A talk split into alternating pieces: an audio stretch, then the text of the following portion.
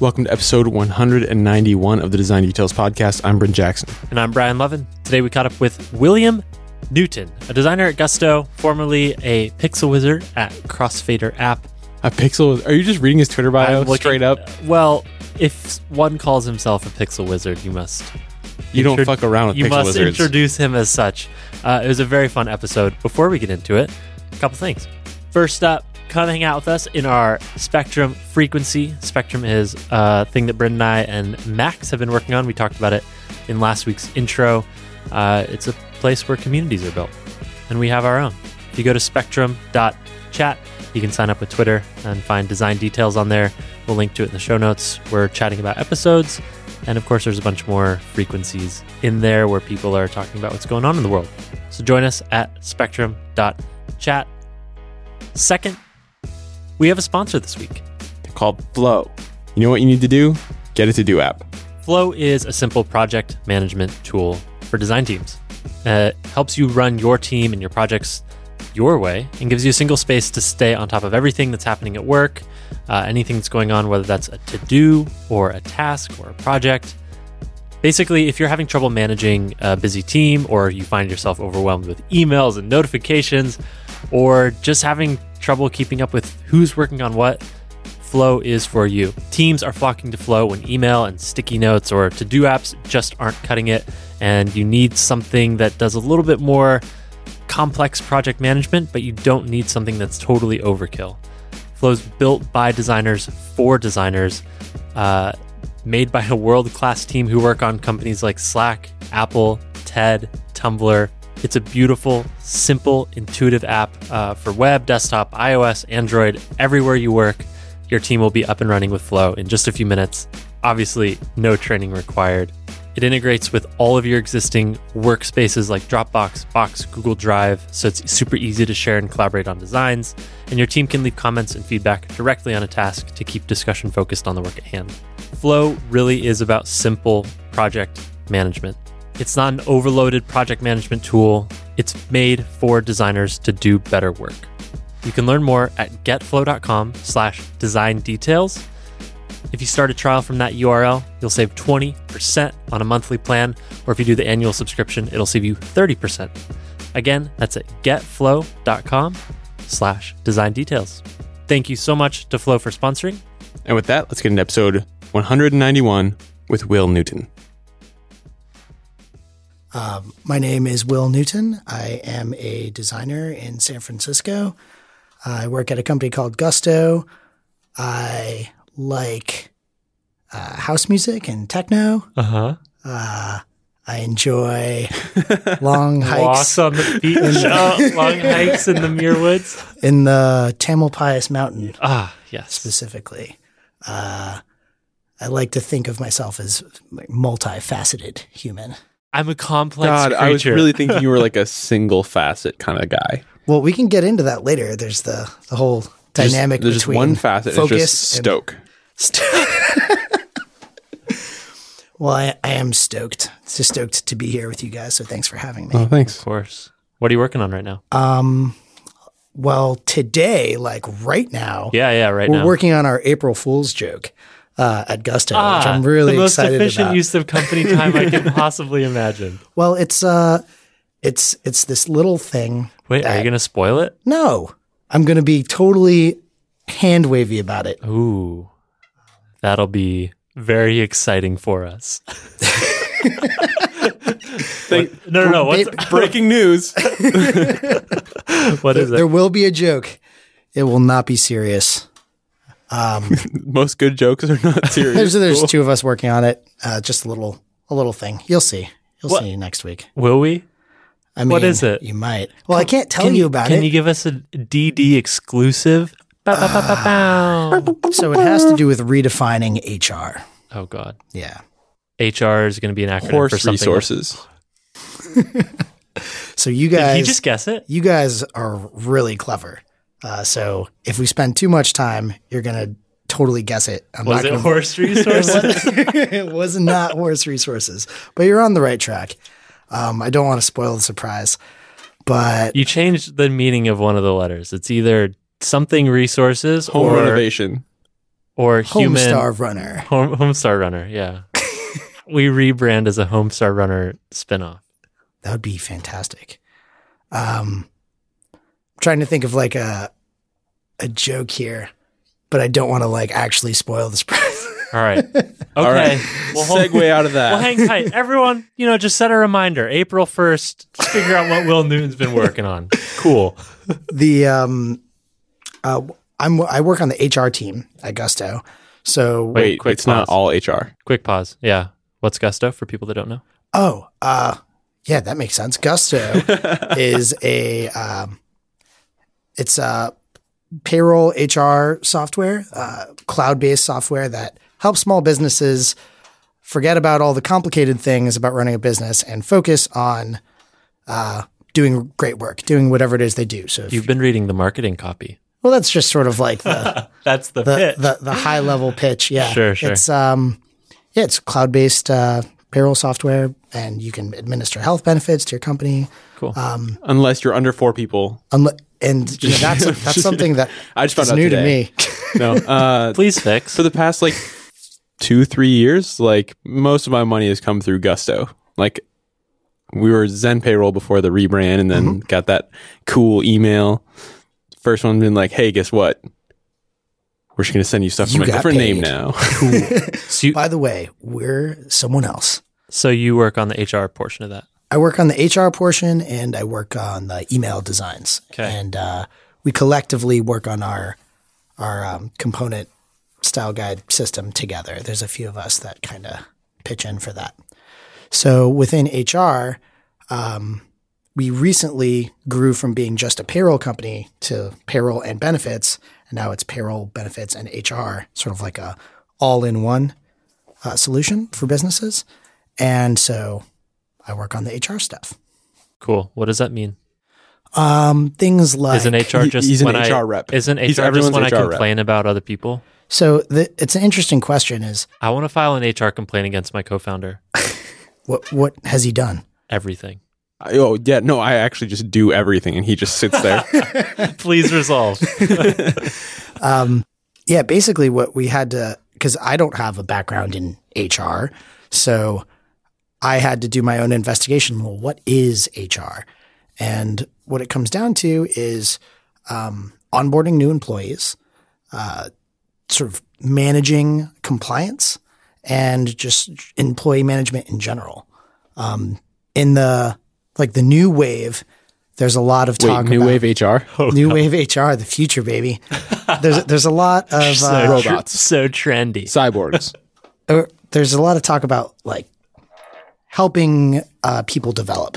So focusing on helping people grow professionally, uh, personally, because you know a lot of a lot of people after college they just go start working somewhere and they're not done learning and growing about life. They need like good managers and good mentors to help them continue to become people. Right? Mm, not me. You just popped out perfect. Perfect. Perfect employee, actually. I've done nothing wrong. I know everything. this episode is complete. yeah, you're a wonderful employee, Brian. I follow. So, what does that mean for you as a, a designer uh, and the design team working on on the HR portion of, of this? Um, well, we did. We've done like some explorations. Uh, we got to do some cool uh, work doing like visioning exercises. I can't really get into too much of the like Sure. results of that, but Yeah, yeah. sort of thinking down the road of like what is the future of um, What does human Hey. resource look like on Mars? exactly. If we all had to get on a spaceship and go colonize a new planet, if we could Had to? rethink of it completely, Uh-huh. what would it be like? What does it look like when everyone's in cryostasis? what are the human resources then? Ice. Very, it'd be very chill. Nailed it. Fucking nailed it. yeah, so that's that's what's uh that's what's going on there. what about when you're not designing HR? What do you work on? Um Emails, weren't you listening? That's part of his work. I I love emails Why? That's- Wait, hang on. because we get to code like Rewind. it's 1995. Say that one more time. I love email design. I what, what I love emails Wow. Why? It's an uncommon statement. it is. because most people hate emails. Yeah. So it's easier to be really good at it I like the way you Comparatively, think. comparatively, you Okay. could say. since everyone else is trying to avoid them, you can be a Just specialist. dive in. All yeah. right.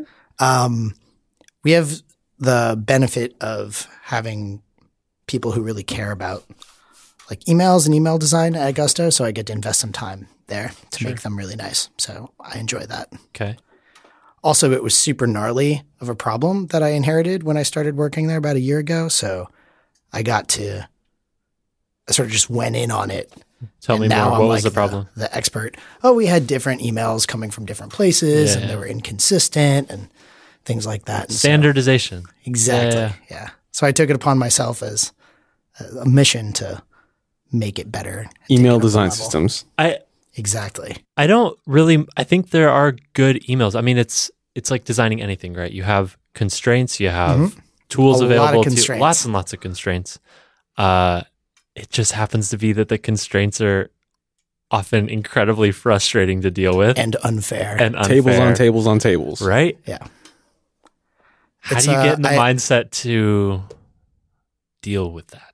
Um, just I think just like lower your expectations. um, so it's it's really about simplicity. Yeah. Uh, the th- number one thing to remember about email design is like write good emails, and then good email design becomes simpler. It's really like effective communication, being articulate, clear, concise, compelling, simplify. Like less is more. And once you have this nice little body of text, how can you arrange the type in a way that is nice and add some minor visual, you know, little flares, and then maybe one little special cherry on top to really make it wow, Like a really big logo. Yeah. huge logo. right Actually, at the all of his header images are cherries. He was being very literal and adding a cherry on top. It's not a bad idea. So this one email I have coming up, I'm using a GIF in the header. Uh huh. So it's like Uh, I just did. so this a is an audio spirit- podcast. that was a hand gesture. that was like a spirit finger jazz hands Ooh. right on top. And that's the sound of it. When you open the email. Ah, yes, it has a, an MP3 embedded in it as well. So I haven't been able to do that, but what I have heard is the holy grail of uh, email design is having a video background image, uh, which is supported uh, by certain clients. It's not supported by most, so you have to have graceful fallbacks. Yeah. yeah. But um, You have to just say, hey, no, this is a bad client and you're bad and we don't love you. So and you make me feel bad, and everything about this. just know that that is some other people are getting a really cool email.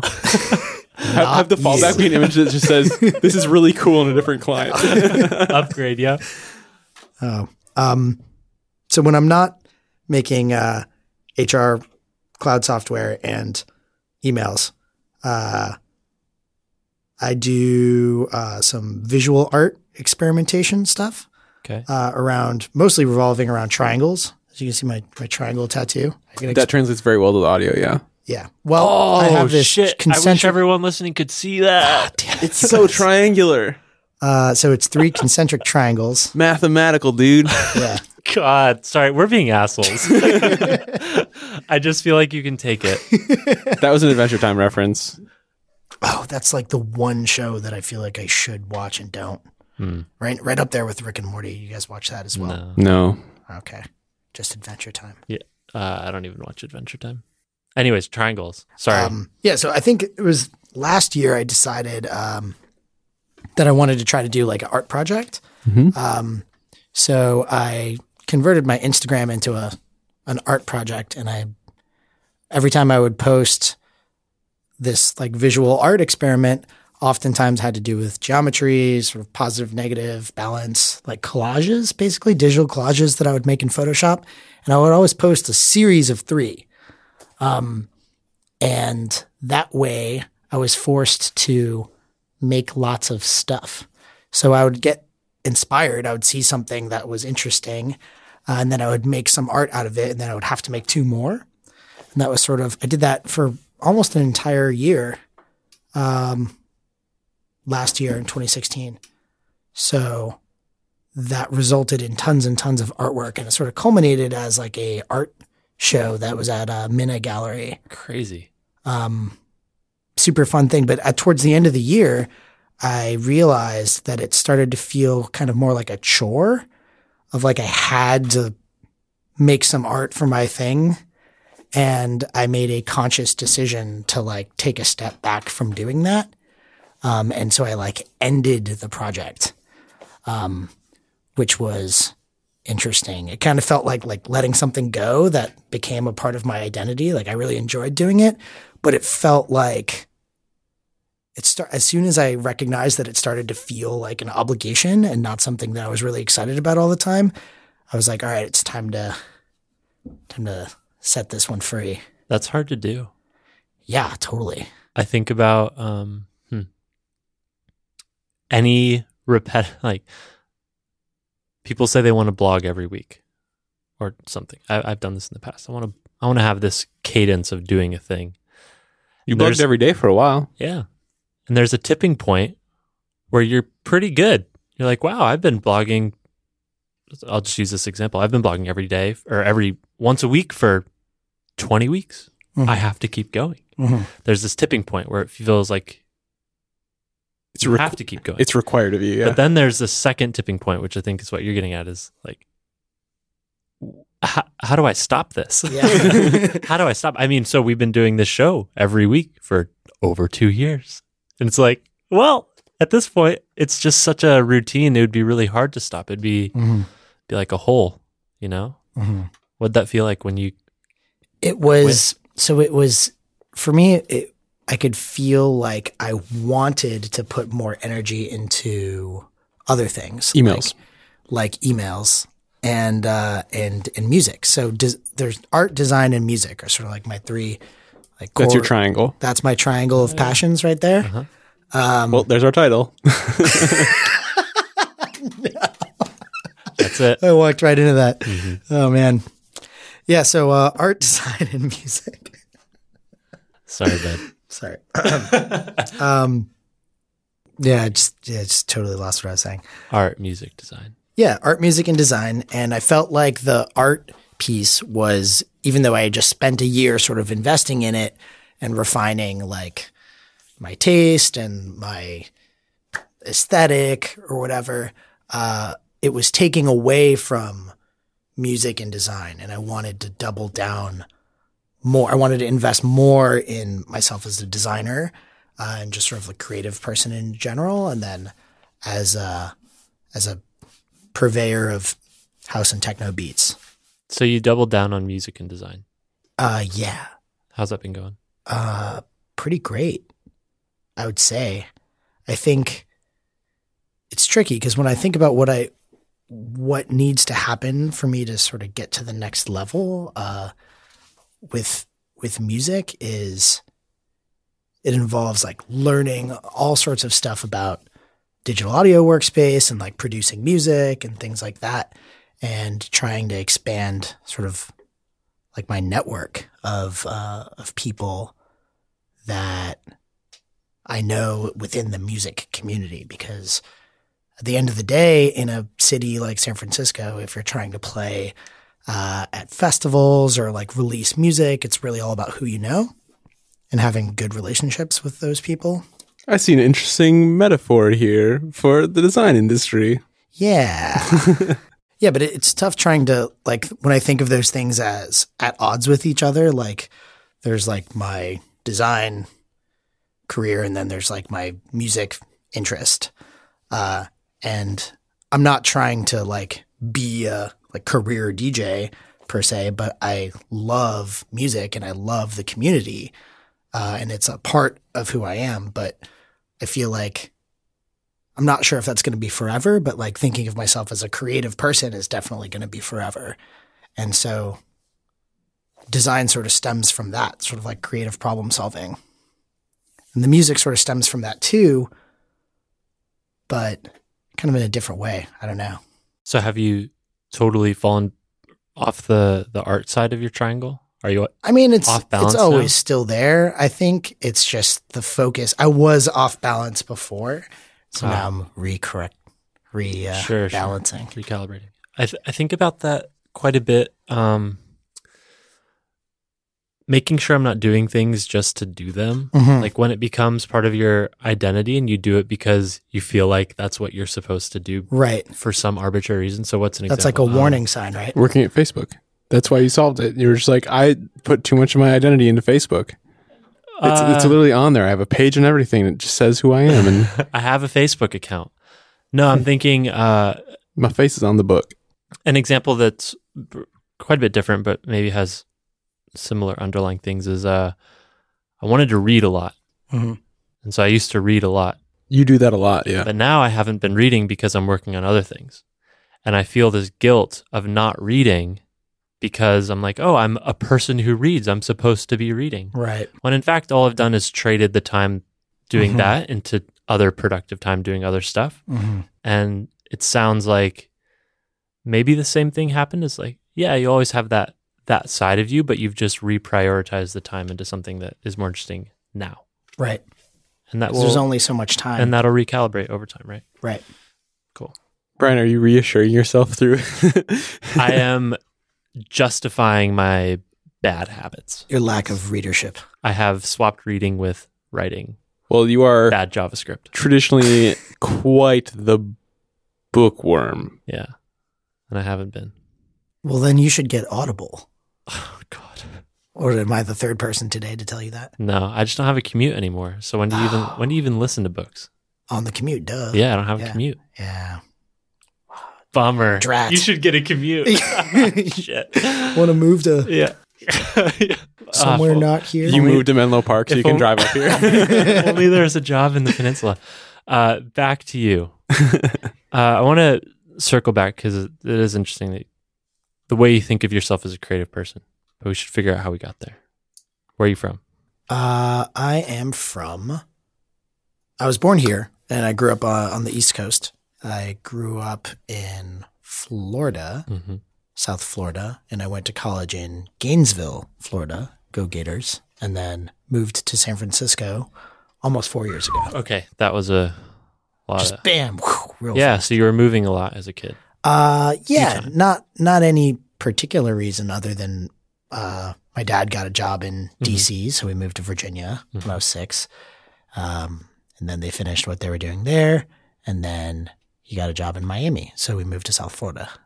When did you feel that you started becoming a creative person or making things? It's interesting that you ask that because, um, I think I've always just kind of been like that. My first memory is me drawing, sitting on the floor with my dad. We're drawing stuff with. I had a green highlighter.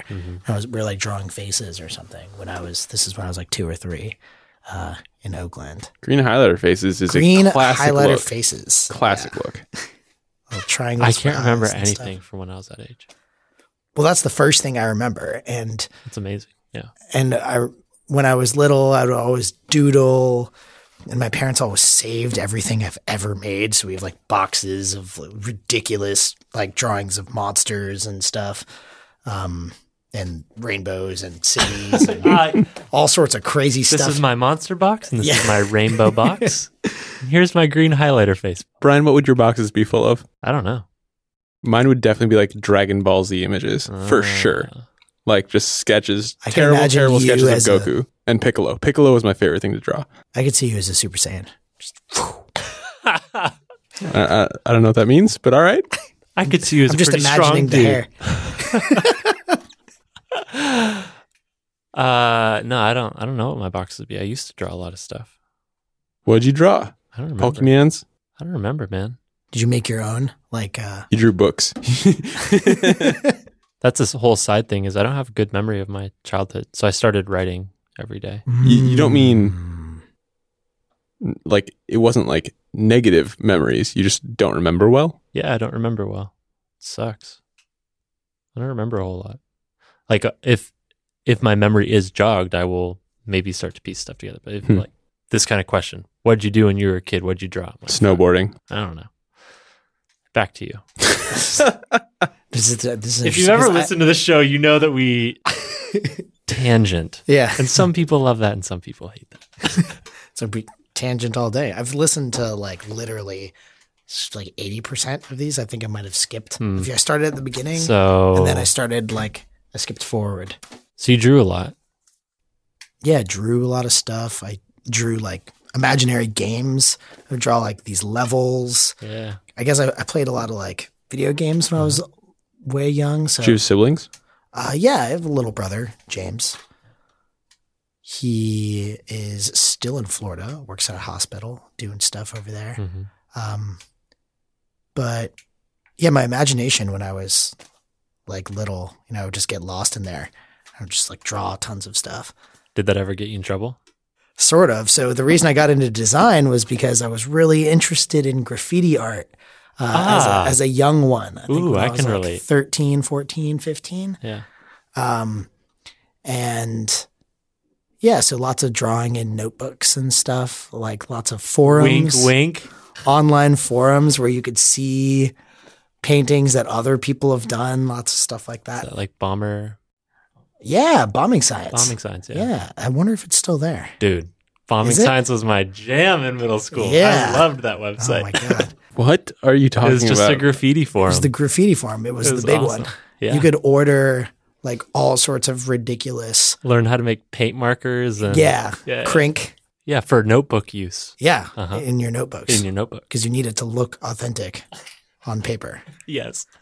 So um, yeah, that's that's how I got uh, into the the discipline of design. Really, um, I was going to be an engineer.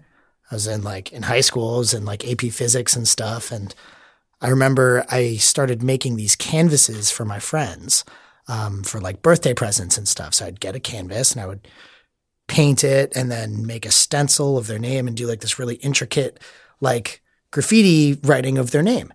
And I would give these away as gifts. You were a good friend. Holy shit. Uh, well, just just to like my best friends, not like no, that- everybody. that's amazing. Yeah. Um, but I remember I left one out. It was like the biggest one I had ever done. It was like three and a half feet by three and a half feet square. And um, it was really elaborate and it had like multiple stencils on it. And uh, I left it out in the garage overnight. I was up till five in the morning working on it. And then my parents like found it. They had no idea I was doing all this stuff. They just thought I was like playing with art or whatever. They didn't realize I was making cool stuff.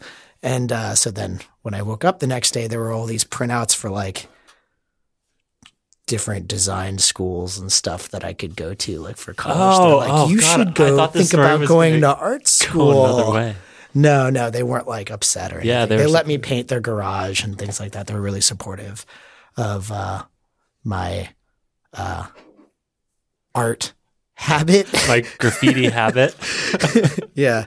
So, um, so yeah, then I, I guess I realized, oh, so there's like tons of people that study art and design, and I can do that instead of studying like civil engineering.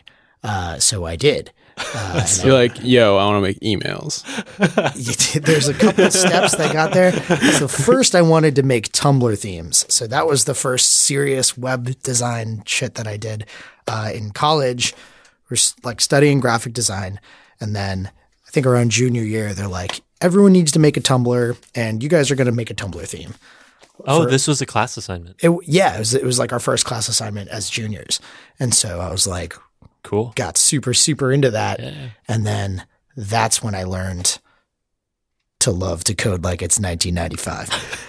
Um, because modifying Tumblr themes yeah, is not easy. inline styles Yes, forever. Forever and ever. Um, so yeah, but that's when I that piqued my interest. Like, oh, so all the stuff that you can do in real life, you can actually just do it on your screen, and you can basically do whatever you want. Uh, so I'm really interested in that. And Screen graffiti. basically yeah. Yeah. So uh, I remember. Uh, you guys familiar with Grooveshark? Yeah. So Grooveshark was the first dream job that I did not ever get close to getting. I was hoping you'd bring this up. The Grooveshark. did, I- did you read yeah. my? You know, John. No, I don't know, him, but I read your Um, post. so yeah, the uh, the Grooveshark, Groove Shark was a music streaming service, much like Spotify, And before amazing. Spotify. It was amazing because it was like everyone It who was was, named after a shark, dog. I mean, Well, I feel that's like as cool as it gets. I know enough about Groovesharks where I can like tell the secrets. The uh, so it's named Grooveshark because um, someone they were working on it in its infancy, and it was a secret project. And so they're like, "Well, we need a secret project name." So they're like, "Well, your secret project names have to be a color and an animal." So it was Blue Shark, and then they're just like Grooveshark, and then it stuck like that. Blue groove. I mean, it's it's obvious. Yeah. That's so close. Uh, so anyway, that's how Grooveshark name came to be.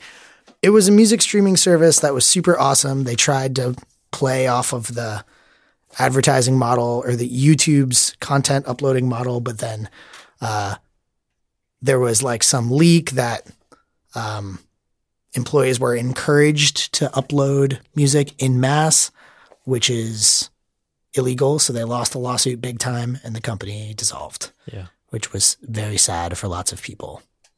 But while they were kicking ass, they were located in Gainesville, Florida, which is where I went to school. I didn't know that. Uh, so that was their competitive advantage was that their burn rate was so low. So you can like live like a king in Gainesville on thirty thousand dollars a year. Uh, so all the other companies in San Francisco and New York that were doing the same thing kept going out of business because they ran out of money. Uh, meanwhile, Grooveshark was just trucking along. Yeah. So that was uh, that's why they lasted as long as they did. Um, also, they were like the coolest company in the city, and everyone wanted to hang out with them. Uh, I ended up living above their office for about two and a half years. So I became friends with a lot of those people. Sure. And you wanted to work there. I totally wanted to work there. So when I was in college, yeah, sorry, that was the point of the story. Um, when I was I got in, you. I thought you were just trying to get to the point where like I lived above them. I lived I know above how them. to, It I know was how to pretty bring cool. this bring this back around. Um, yeah, so I, I really wanted to work there. They had a design internship program, and I'm like, great, that I'm an intern. Like, this Yeah. is going to be awesome. yeah. So I applied and I went and I interviewed, and I thought everything was was good, and then like they picked someone else instead of me, and I was like, ah, like, but then. Uh, John Ashenden, the the guy who was the lead, uh, like creative lead at the time, wrote me this really nice, thoughtful letter explaining uh, that they they got someone else and they're so sorry, but also like these are the things you should do to kind of take your career to the next level. And I hope to see your application in my inbox like next semester or whatever. Uh, and so some of the things that he mentioned were that web design is a science, but it's fueled by creativity. Um, and so he was sort of pushing me to take my excitement uh, around like the graffiti aesthetic and try to like apply that to pixels. Like learn to love pixels. Learn so to he was love basically saying. Winamp skins. Winamp, Winamp, Winamp. yeah. Um, something like that. Yeah. I mean, graffiti Winamp skins had to have been a thing, right? if they weren't, Well, we tell should me. bring it back. I, I think people. So we'll link to the the blog post that has the full text of his letter and, and then your thoughts on it. Mm-hmm. But take me back to what that was like for you. So you're uh, young, I aspiring was, designer. I was like 19. you have this art background. You're trying to get into this like digital product Mm-hmm. space, and then you get rejected. Like, walk me through what happened and what It was kind did. of like, uh, but it was really, really nice and really, really thoughtful. And I knew that at the time. I'm like, he didn't have to to write this.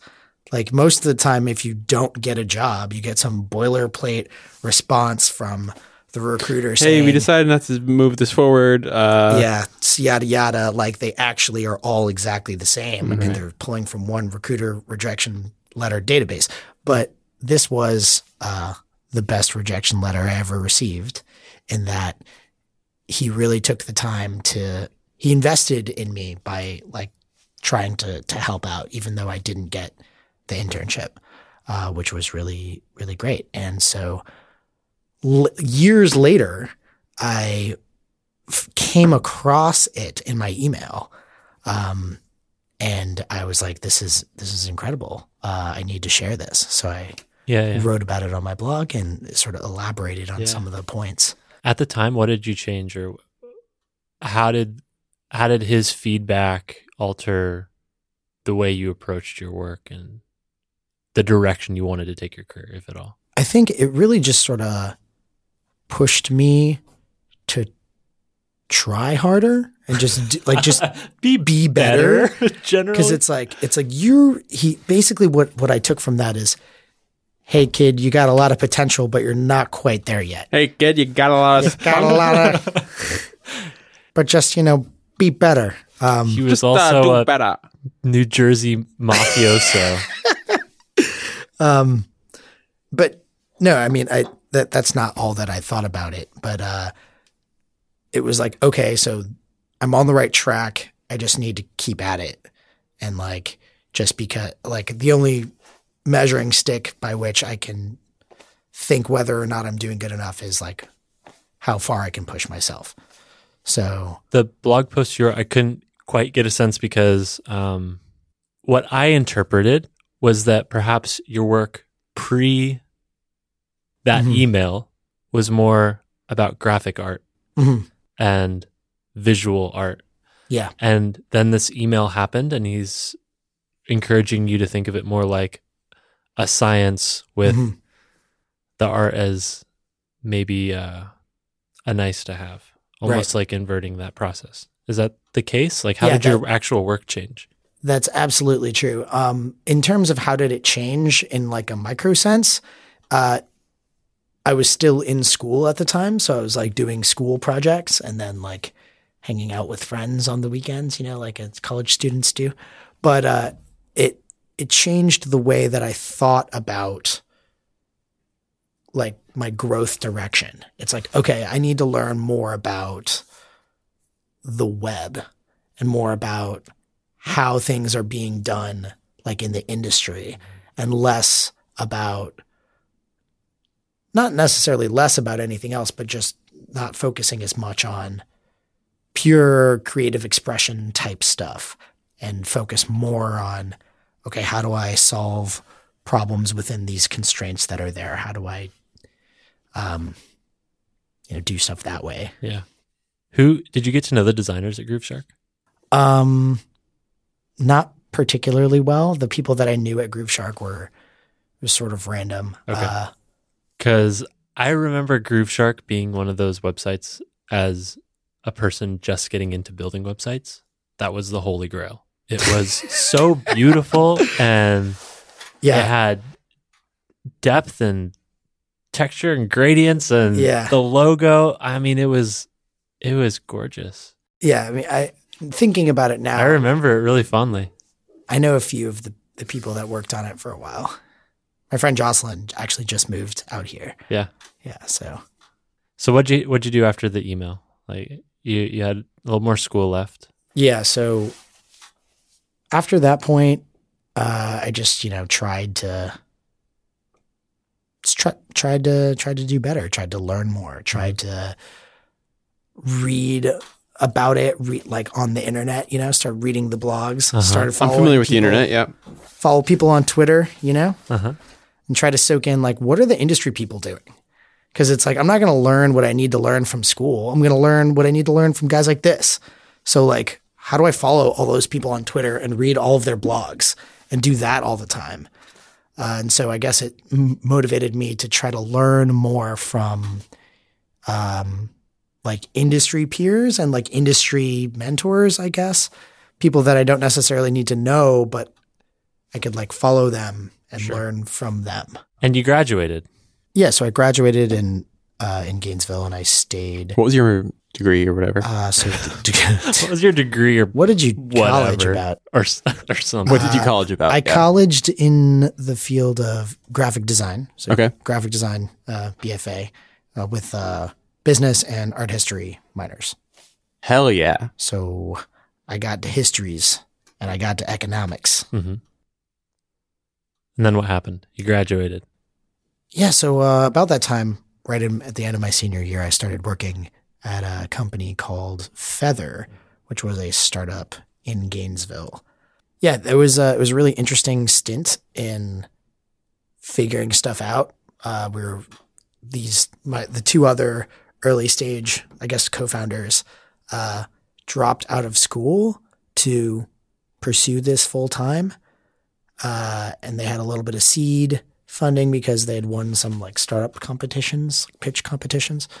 Uh, and I really helped them figure out kind of like their brand and what the app was and how all the interactions worked. And then we were trying to figure out like a scalable business model. Uh, a bunch of kids right out of college, like who are not quite sure exactly what they're doing. Uh, so it was really fun and really interesting um, to do for a while. I was there for about two years until the opportunity to come to San Francisco sort of hit me in the face. Literally or Hit you in the face. It hit me in the email. ah. Yeah, I got an email. Right in that inbox face. Yeah. and you were like, holy shit, email is what I want to do with my life. I got this email and realized, wow, email's kind of beautiful. And then I read the email and then I got a job. That's basically what happened. Um, I, I mean, things don't fall out of the sky. Normally, you have to like set yourself up for for good luck, right? So I, I put out my feelers to uh, my network in California and in San Francisco, and I was like, I really, really, really am interested in moving to to San Francisco or to California in general, uh, and I'm really, really interested in, you know, taking my life out there. So if if there's anything comes to mind that you think I would be a good fit for, let me know. How did you do that? How did you reach out to people? What was like putting out your feelers? What did that mean? Um, well, specifically, um, one good friend, I emailed him. He was speaking at a conference that we were attending. And so I emailed him. and I said, Hey, I would love to chat with you, uh, sort of about my like future career idea for a little bit if you have some time. Uh, and he, he said, Sure, of course, that would be great. So we go outside and we have a Diet Coke and we're sitting on the stairs of this Miami hotel by water, by this fountain. And he's like, So what's up? And I say, I really, really, really want to go to San Francisco. And he said, Okay, well, do it. Make a six month plan. And I'm like, So what does that mean? He's like, Well, make a timeline and do it and just go. and I'm like, But, but I need a job. Yeah. Um, he said, okay, well, like just act like you're gonna go and then just like try. Just just go out there and see, you know, put together some meetings. It wasn't particularly tactically helpful, but it was Just kind of vague like enough to be inspiring. just go. yeah. And I'm like, okay. it sounds so easy when you say it like that. Yeah. So, you know, I, I was sending out emails uh, like, hey, interested in this junior designer position. No, no replies. Um, no one ever got back to me. Uh, just as I was starting to get a little bit demotivated, I get an email from him. Uh, and he, it said, uh, DJZ is hiring a product designer. If that's not the reason for you to move to San Francisco, then nothing is. Would you like an intro? Uh, and so that was like, that was the email that hit me in the face. I bas- I was at home visiting my parents for Easter or something, and like, boom, went straight into fight for my life work mode. I was so excited. Uh, I basically dropped everything and put everything into trying to get this gig uh, to go work at DJ's. DJZ was was like MTV for EDM.com. Okay. Wait, for real? Yeah, that that's, was a that's lot they, of letters. So basically, it was- DJZ, DJZ EDMMTV D- dot D- com. DJZ was meant to be like a portal for electronic dance music, uh, like a central hub, um, community news, uh, releases, stuff like that. It's really hard to like become a media site out of nowhere. It costs a lot of money. Uh, so we were we had a bunch of different products that did different things, uh, and Crossfader was one of them. And that one had this weird magical stickiness to it. So we ended up devoting all of our time and resources into exploring Crossfader as its own sort of organization. What was Crossfader? Crossfader um, is the world's simplest DJ app. Oh, still got the pitch. Super simple. Yeah, it's still running. You can download it in the App Store. Basically, it was uh, we're thinking, how do we take DJing and cut it all the way down to the most basic and simple essence of what it means to DJ. Uh, so it's like driving a boat with training wheels, basically.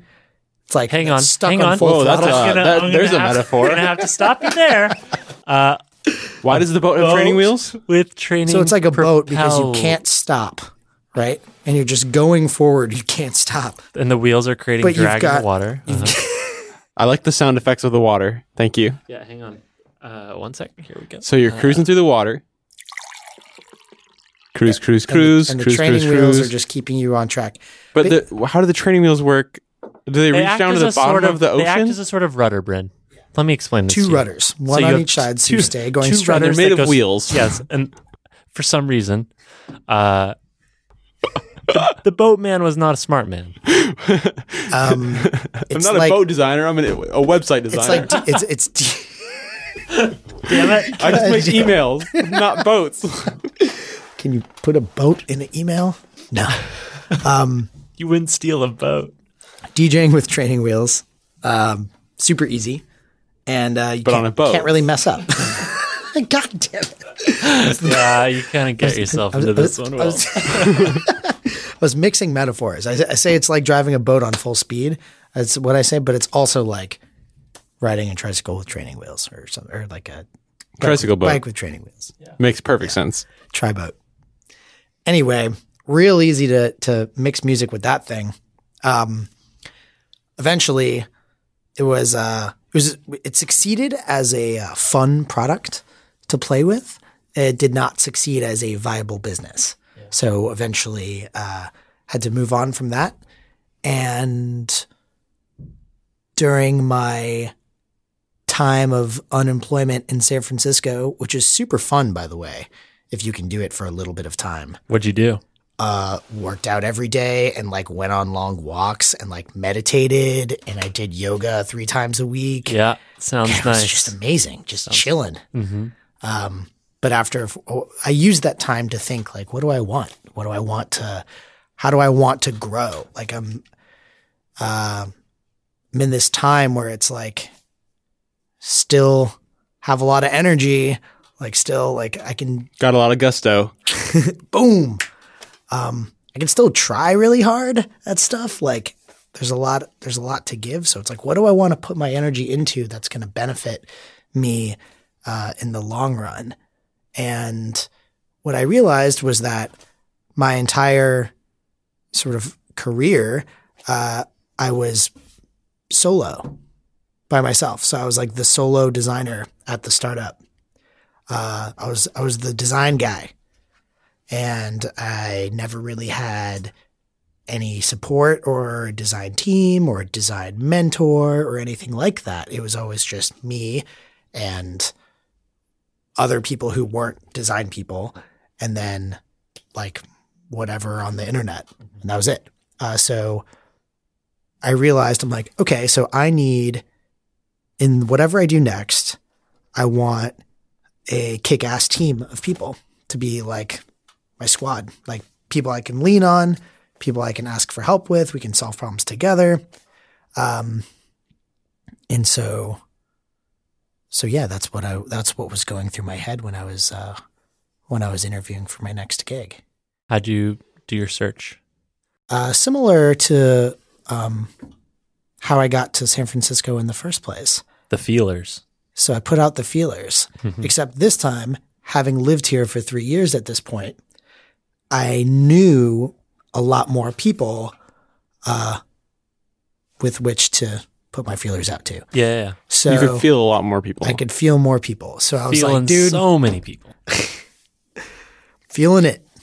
Um, yeah, I, I, you know, reached out to several individuals and I was like, hey, uh, my time at Crossfader is coming to an end. I'm ready for the next thing. Just You're a recap. crossfade out. I'm gonna fade cross. Cross. What's the think crossfade that's- into? I think that's how I signed off on my on my I'm leaving email. Oh it's like no! crossfade out. oh no! Oh no! And then they were like, ah, okay. Um, yeah. Anyway, um, And and you left and they all groaned and it was like oh, that guy. So much. We were gonna miss you when that excitement all the happened. time. Dial it you down. signed off your email like a goose, like a goose. like a goose. Why is it like a goose? What does that mean? Don't, It's a goon, but from like a Colorado nice boy. He didn't want to say goon. Oh. let's move past this. Yeah. Okay. Um. The the one thing in, in there that I don't want to skip over is uh, as you were so I had a very similar experience of being um, the only person on the team, Solo. Yeah. having in the back of my head like I need a team, I I need, need- support, I need yeah. mentorship, this kind of thing. So how did you start to narrow down which companies would fit that mold? Was it a size of company? Uh, Did you want one in place or the ability to build one? Uh, Uh, yeah, yeah. So so criteria. Right. So my criteria for uh, where I wanted to to work next was uh, I need something that instead of trying to make something out of nothing, I need something that is already working that I can be a part of making it way better. I wanted to. I was aiming for like that growth stage uh, area. So not like you know, a five person company like Crossfader was, or a three person company like Feather was when it started, but you know, maybe a couple hundred people, maybe have a design team, maybe have a design director, maybe have uh, a lot of engineering support. Um, and yeah, I was really, I was trying to optimize for um, having other people that I could learn from as a designer and that I could just like fit into that design family. Sure. So like a little bit more structure, but not too much, I guess. Okay. But uh, so how I figured out how I figured that out was, you know, on the phone with people when you're doing that first phone call. Uh, I I put out feelers in the right places, I guess, because I had like a blitz. Uh, it all happened really fast and all at once. And when you're interviewing so freak with so many people, like all the time, all day for weeks, it was like for three weeks basically. You get really good at kind of talking about yourself in like a succinct way. And then if what you're saying doesn't totally match up with what they're saying, then you just you thank each other for your time and you move on your way. And so it doesn't need to be this whole weird kind of like, well, what about I'm going to shoehorn myself Are you- into this thing that you're describing, and like, yeah, like oh, like let me just tell you what you want to hear because I want to make you yeah, happy because we're it's on the this phone. Like, dance of like, how No. do we? Yeah, Exactly. So uh, by the end of it, I was like, I was telling, I would say things like, so based on like our conversation so far, like how good of a fit do you think that this is? And like they would be like, uh, like, oh and it- wow! and if At they, what point did you ask that? How soon? like after talking for 30 minutes, like I'd be like, I would describe like myself, my strengths, what I'm interested in. And then they would describe like their situation or whatever. And I would ask them a few questions like, you know, how large is your design team? How like, what was the first design hire? And many of them would say like, oh yeah, well, like we don't like, like you're the first design hire. And then I'm like, well, that's really nice, but I, I'm, Deal breaker, I, I don't yeah. think it's, that would work for me because I need to have at least, you know, I was thinking on the low end, like at least five or six other design people, Sure. uh, minimum, and maximum, you know, hundreds. Yeah, yeah, Sure, like let's go for it. sure. Um, so yeah, and then when I was interviewing at Gusto, uh, something about it's just sort of like a trifecta of like, yeah, there's a badass design team and everyone's uh, a talented designer there, but then also, um, something about just the the vibe of of everyone just being like really nice and really genuine and sort of like valuing uh, like human connections and people paying attention to how they feel and how other people feel and just being uh that that was really different for me Okay, in a in a work setting okay. and something about that was really really special and i think that that's what a lot of why people like startups because it's like small group and you're friends and you like hang out together and stuff and it like feels good it doesn't feel like work um so You yeah. said trifecta, but you've listed two things. Well then gotta say one more. well we don't we have a no shoes policy that was the That was the, the- deal maker. It was the deal maker. You don't wear shoes. The at deal work. was made. Do you remember the first time you went in there and they were like, "Hey, so take your shoes off, throw them in the cubby." How'd that feel for you? Because it's an interesting experience. Exciting. Well, Freeing. so I, I knew it was coming Mhm. because They uh, told you in advance. wear yeah. socks. Yeah, I I, mean- I, was, I was told in advance. Wear by- matching socks. That seems like a good character test. Is like, how do people handle this when it's just It's thrown like, at them all of a sudden? Don't be alarmed. It's like, bring, be sure to wear some cool socks Mm-hmm. because we have a no shoes policy in the office. Smiley face was something like the email. And I'm like, okay, that I'm, I have no problem with that because I decided about six years ago that I really liked socks. So I've been working on You're my like, sock holy shit, this is perfect for me. a match made in Yeah. heaven. Yeah. So that worked out. If the shoe fits, Boom. Take it off. and put it in a cubby. Yes. Uh, if you don't have socks, I think they have like little disposable slippers, recyclable slippers that they dish out. Um, but they also have Gusto socks. yes, You can get We that don't merch, Just like that give those away to anybody. Just, I believe you have some. I mean, so you clearly just give them away to anybody. So y- Anyway, you ended up at Gusto. I ended up at Gusto. Um, great design team, uh, really awesome culture as a company, uh, and then like product market fit, like as an actual business that's actually kicking ass. So that was really interesting to me. Um, That's generally a good thing. yeah, it's like, well, it- it- so that was like, you know, p- part of that was like part three. P- The most important thing for me was, do I, am I going to have a environment where I can develop relationship with other designers and like work as a team and like really flex that muscle of, of not just being, not being solo. Like I have tons of experience designing by myself, but I want to, to design with other people. And so that was thing number one. And thing number two was like, how does it feel? Am I interested in it or whatever? And then number three was, is it going to be an actual company or Yeah. or not? And so Gusto ticked those boxes. How long have you been there now? It will be one year on April 21st. So currently I am at one year minus three weeks. And your April Fool's prank is not gonna cut that short. no, no, it's uh there's a there was a lot of it's uh SFW. it, it was yeah, it's SFW. It's super fun. Uh and there was actually a lot of discussion about that at a design critique we had. Um I brought it up to everyone and I was showing how it worked and they're like, "Well, we need to be careful because like what's the and then we we did like a little thought exercise. What's the worst thing that could happen? Like what is the worst Yeah, yeah, cuz yeah. you don't want like a negative PR on your April Fool's joke You offend someone. because that's yeah. like you know like the Bad. mic drop gmail send an archive Yeah. yeah you you, It was the undo do you have send, a recap of that real quick right? It was the undo send or so gmail's april fool's joke last year was a uh, they replaced send an archive button with mic drop which basically it sends and archives and then like deletes the conversation so you don't receive replies and it attaches an emoji of like a minion from Despicable Me dropping the mic. So people got fired over this. And it, there was like a huge snafu. good one. Yeah. Gmail. Yeah. Holy so shit. sorry if you're listening, Gmail guys. Oh but man. Wasn't there one when they like put a bunch of Pokemon on a map and you could like click around and like catch Pokemon all over the map? That's just an Easter egg, dude. Google Maps. Yeah. That see, that's an example of a great. I know Fool's that was joke. a nice thing. But that's not a joke. That's an Easter egg. That's just a thing. Wait, what? Yeah. Why? I mean, it's not a joke. you can turn it on can like just, all like- the time. I think so.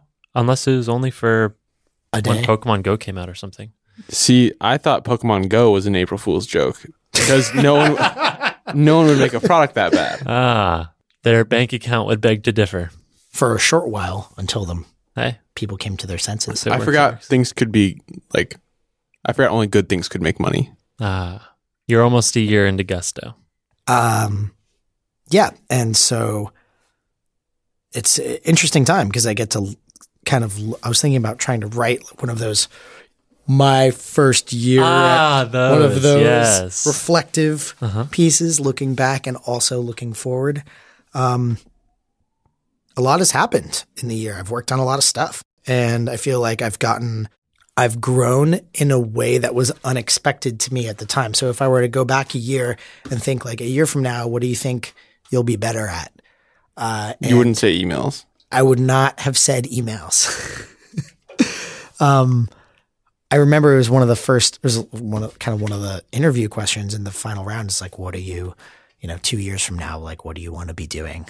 Like, and I was like, I want to be. My whole thing was I wanted to be more, uh, have be more well rounded and more sort of autonomous, and like I wanted to be more technical, and I wanted to be able to do all sorts of stuff like by myself, like, but also uh, in a group, sort of like I'd be like, I don't really know how to describe it. I wanted You to want to become be more Batman, but Oh. he also worked with the Justice League, precisely.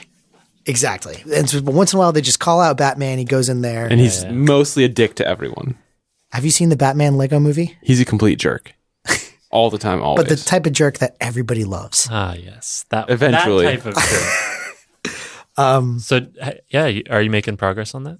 So, yes, a little bit, but the area where I've really grown, which I really appreciate, is um, sort of communicating ideas in a group setting. So, like presenting ideas, like when you have critiques and stuff, uh, when you pitch something, when you're like showing the senior, like sort of, you're showing the like execs, like what the plan is for the next six months or whatever, that telling that story, getting people on the same page, painting a picture for them, uh, is something that I didn't really have training in sort of un- until now, like kind of fumbling through my first few like pitch decks of like explaining to people certain designs, uh, and then really sort of developing a process for setting the stage for why something matters at a high level and then explaining sort of the problems, explaining how I solved the problems, what type of feedback I was looking for, the stage of development something's in, and then sort of walking them through it in a linear way so that it's digestible. Mm-hmm. And then that way you get to have a focused discussion that's productive mm-hmm. about the work instead of, you know, people getting lost or zooming in on something that's irrelevant. but irrelevant. what's or- your April Fool's joke? We're gonna keep coming back to this, man. No, I, when does this episode I go wasn't live? literally When does- asking. I was saying this- like that's like a, a point of minutia that people can get into that doesn't matter. I mean, I can talk about it if this is going to come come No, out. it's gonna come out before. So. It's going to come out on Wednesday. No, I think the the communication thing. I mean, that just comes up over and over again. Is like, well, how can I be a better designer? Uh, learn how to talk. Learn about how to design, talk about right? design. Learn how to write about design. Learn how to like give really good feedback that is helpful. Make emails. Uh, I'm doing emails right now, and I'm very angsty about it. you, you mad? Uh, I made a thing for making emails a while back, and this thing doesn't work with it, so I have to do them all from scratch. and I'm a little sad about the it. thing. You got to have roadie. Oh, dude. Like So you Like write, you write, Tony Stark's Com- you write best SCSS, friend, James right? Rhodey. and it it compiles to making it inline. Oh yeah, that's You don't Premailer. write inline styles. Premailer.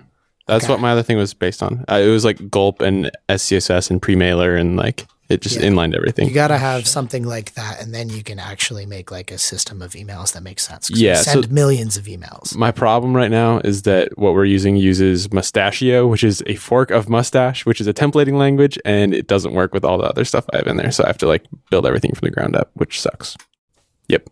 Sorry. And there's no way to test it with this uh, Postmark app, which is what we're using. So I'm just I'm just angst about emails. so I'm giving you more shit than usual about emails. That's okay. Well, what I would really want to get at is you're halfway through your where you see yourself in two years question. Halfway. Exactly. What's keeping you up at night now? What's the big thing on your mind? So, kind of circling back to how I was, how I've grown has been unexpected. It's uh, there was a shift that happened for me, sort of around the beginning of the year in January, where I realized instead of trying to make up for things that I'm not as good at, instead of trying to like fill all the holes and like become the perfectly well-rounded uh, designer, which is not very triangular. it's not. Instead, I want to double down on my strengths and figure out what the things are that I'm naturally really good at and enjoy, and just lean into those really hard and try to um, figure out how to be the best at those things. Uh, and what that seems like uh, it is are sort of like explain like what I said earlier, like sort of presenting things and like wrapping things in a in a way that's digestible by others, sort of like community, getting people together, um, trying to be like inspiring in that way. Um, so I'm like kind of leaning into that stuff and exploring that right now. But to answer your question, what keeps me up at night? Uh, mostly my roommate's cats. No, I'm just kidding. Uh, But seriously, Everyone makes that literal joke first. but seriously, John, get your cats out of my room. um, it's uh, it's thinking about thinking about what's next, um, and thinking about is the time is the way that I'm spending my time investing in myself, like going to achieve the optimal outcome. So it's like I do all these sort of different things. You know, I design, I play music, I try to make art. I try to spend a lot of time with my family. I try to snowboard. I skateboard. Uh, I try to go to music festivals and stuff. Like work a lot. Like try to take care of my body. Like all these things. And it's like how I feel sometimes like it's too many things. Uh, and I feel like by being ninety percent at all these variety of things, while I enjoy all of them and I love all of them, and that's why I do all this different stuff it might be better to just focus on one thing. Is this a don't half-ass two things, whole-ass one thing kind of deal? Whole ass. Kind of, but it's like it's not that I think I'm half-assing anything. I just recognize that there's only so much attention that you have. And is should I be kind of splitting myself between like music and design and like going to music festivals or should I like how how does that does that work? Uh, You're managing your human resources. Well, I, I mean, to be honest, I, I understand, but I also feel like I've gotten caught up in that mindset before and ended up making trade offs that I didn't really want to make when Mhm. really the answer was just balancing better. Right. Like, uh, Wouldn't it be nice if balancing better was an easy thing to like define? yeah. Balance better. Well, what I mean is, doesn't have to be going to no music festivals, right? Right.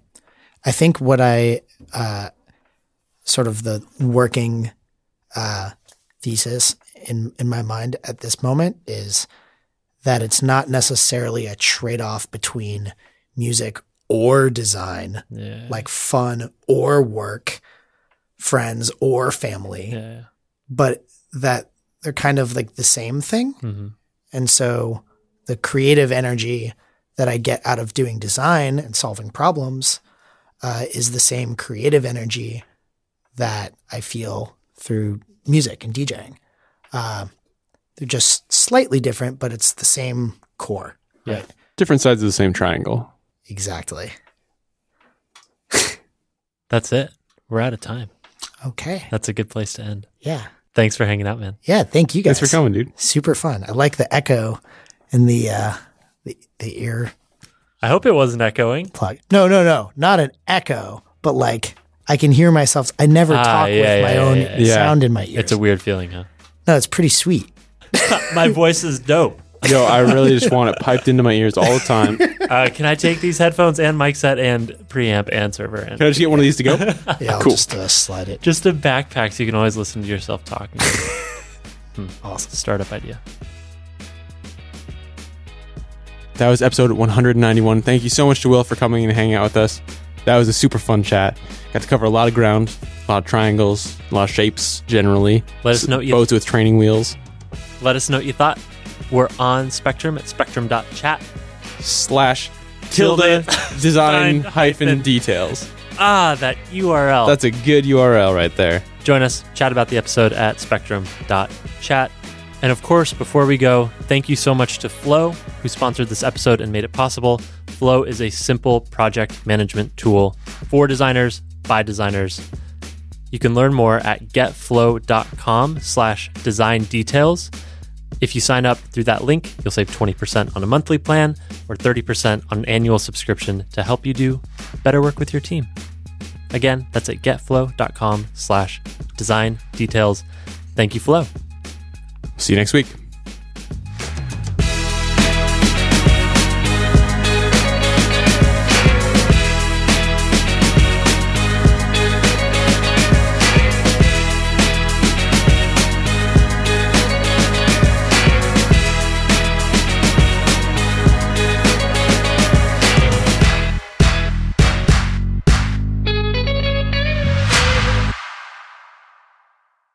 Unts Unts Unts. What?